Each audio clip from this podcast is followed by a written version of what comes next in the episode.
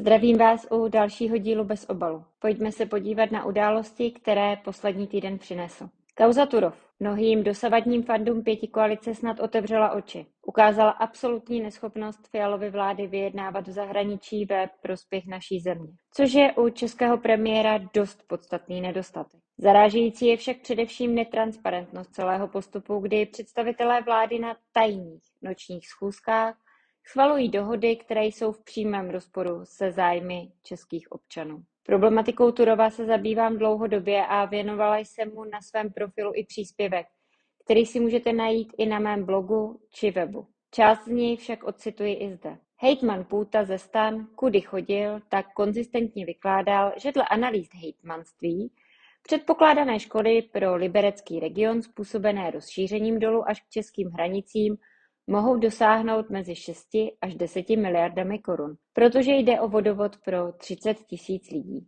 Ano, pan hejtman mohl odhad nadsazovat, ale i veškeré vládní materiály vždy počítali střízlivě se škodou minimálně 2 miliardy korun. Podle dosavadních informací česká vláda souhlasila se smlouvou, která poskytuje náhradu škody pouhých 45 milionů eur, cca tedy 1 miliardu korun, tedy pouhou polovinu i toho nejstřízlivějšího odhadu možných škod.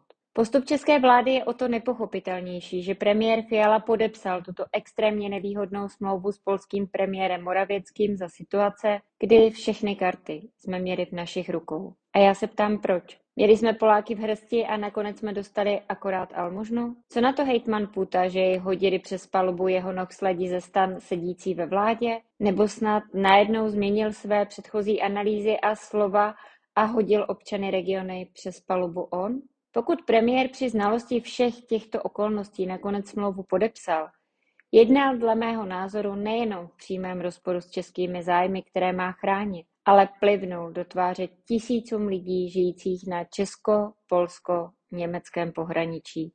Jejich život bude následujících 22 let negativně těžbou ovlivněn. Je děsivé, že vláda, která se před volbami holedbala, jak bude s lidmi mluvit fér, vláda s účastí Pirátů, jenž o transparentnosti mluví, kudy chodí, schvaluje tak zásadní dokument ovlivňující životy desítek tisíc lidí v utajení. Popravdě se obávám, aby příklad Turova hned na úvod vládní pravicové vlády neodstartoval sérii podobných kroků, kterými se čeští představitelé budou hrbit před zahraničními partnery i v situacích, kdy to pro naše občany bude zcela evidentně nevýhodné.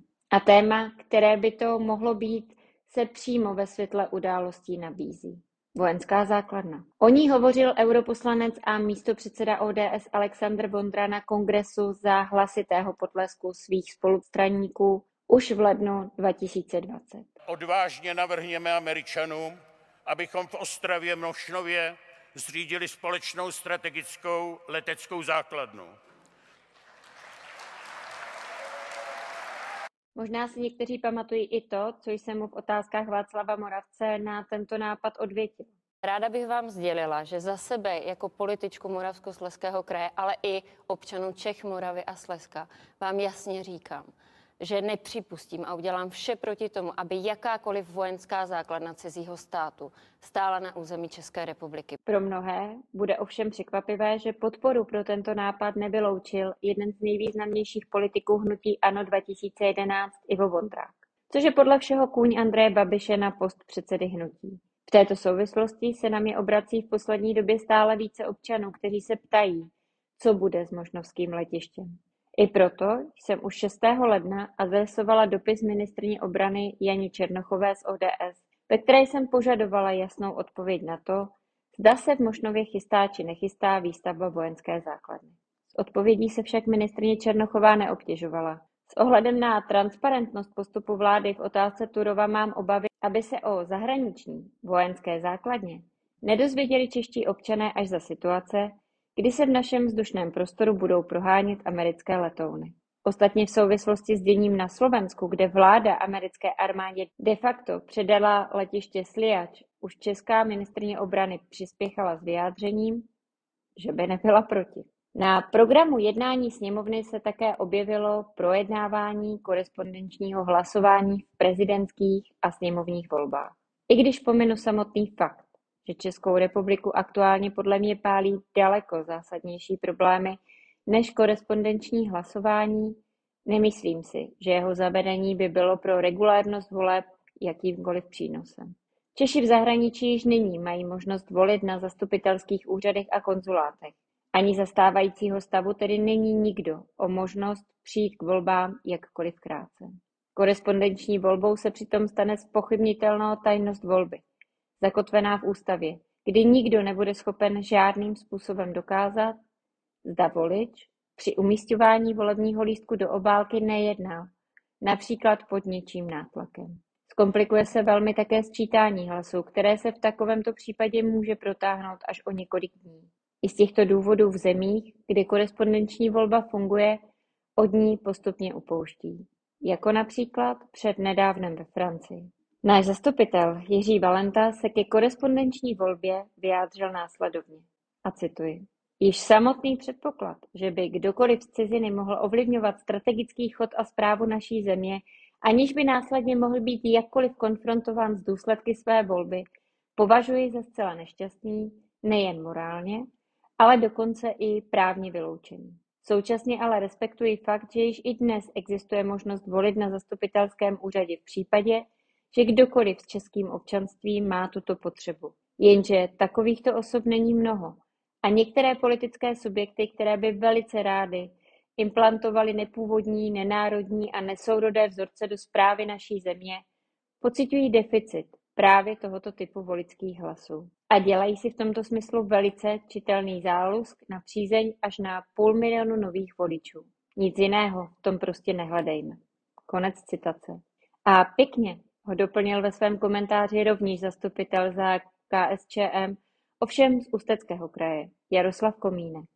Velmi zvědavá na postup vlády budu také v otázce stanoviska k vydání zakladatele serveru Wikileaks, Juliana Assange do Spojených států. Pirátský ministr zahraničí Jan Lipavský zde má ideální možnost dokázat, že skutečně není slabým ministrem. Na konkrétních činech, nikoli pouze na svých vlastních slovech, jak tomu bylo doposud. I jemu jsem poslala dopis, ve kterém jej vyzývám k zaujetí co nejtvrdšího postoje vůči Assangeovi vydání zpět do USA kde by se jen těžko dočkal spravedlivého procesu a humánního zacházení. Taktéž, jak je v rámci nové komunikační strategie vlády zvykem, na něj neodpověděl. Budu velmi zvědavá, jestli se konečně od Pirátů dočkáme nějaké akce, nebo naopak potvrdí, že jsou ve vládě doslova pátým kolem odvozu. Proklamovaná hlavní pirátská deviza, tedy transparentnost, již utrpěla za hrobového mlčení Pirátů k otázce Turova. A právě Assange, který se zasadil o zveřejnění důkazů o nelidských praktikách americké armády a CIA, se pro dnešní dobu stal jakýmsi symbolem transparentnosti, ke které se Piráti neustále odvolávají. K Assangeovi osvobození vybízí Spojené státy mimo jiné i Amnesty International, která jeho stíhání dlouhodobě považuje, cituji, za absolutní útok na právo na svobodu projevu. Právě Amnesty také varuje před reálným rizikem potenciálního porušování lidských práv v případě, kdyby byl Assange vydán k soudnímu procesu do Spojených států. USA dlouhodobě k Assangeovi nepřistupují s principem presumpce neviny a Amnesty poukazuje na riziko podjatosti případného procesu. Assange přitom pouze plnil roli hlídacího psa a jeho exemplární potrestání by bylo špatnou zprávou pro investigativní žurnalistiku všude ve světě. Jeho potrestáním by Spojené státy vlastně vyslali signál ve smyslu můžeme ve světě klidně podnikat zvěrstva a ten, kdo na to náhodou poukáže, bude bez milosti potrestán. Takový zásah do omezení svobody a potírání jakékoliv kontroly moci by byl tragickým signálem pro svobodu projevu a znovu proto vyzývám Jana Lipavského i touto cestou, aby proti postupu Spojených států v této věci zaujal co nejtvrdší postoj. Vždyť jeho stranická kolegyně Gregorová ocenila Assange a jeho přínos. Dokonce natolik, že ji navrhla na Nobelovu cenu. Jinak dopis pro ministrní Černochovou i ministra Lipavského dávám do komentářů. Mějte se hezky, já se budu těšit za týden opět na viděnou.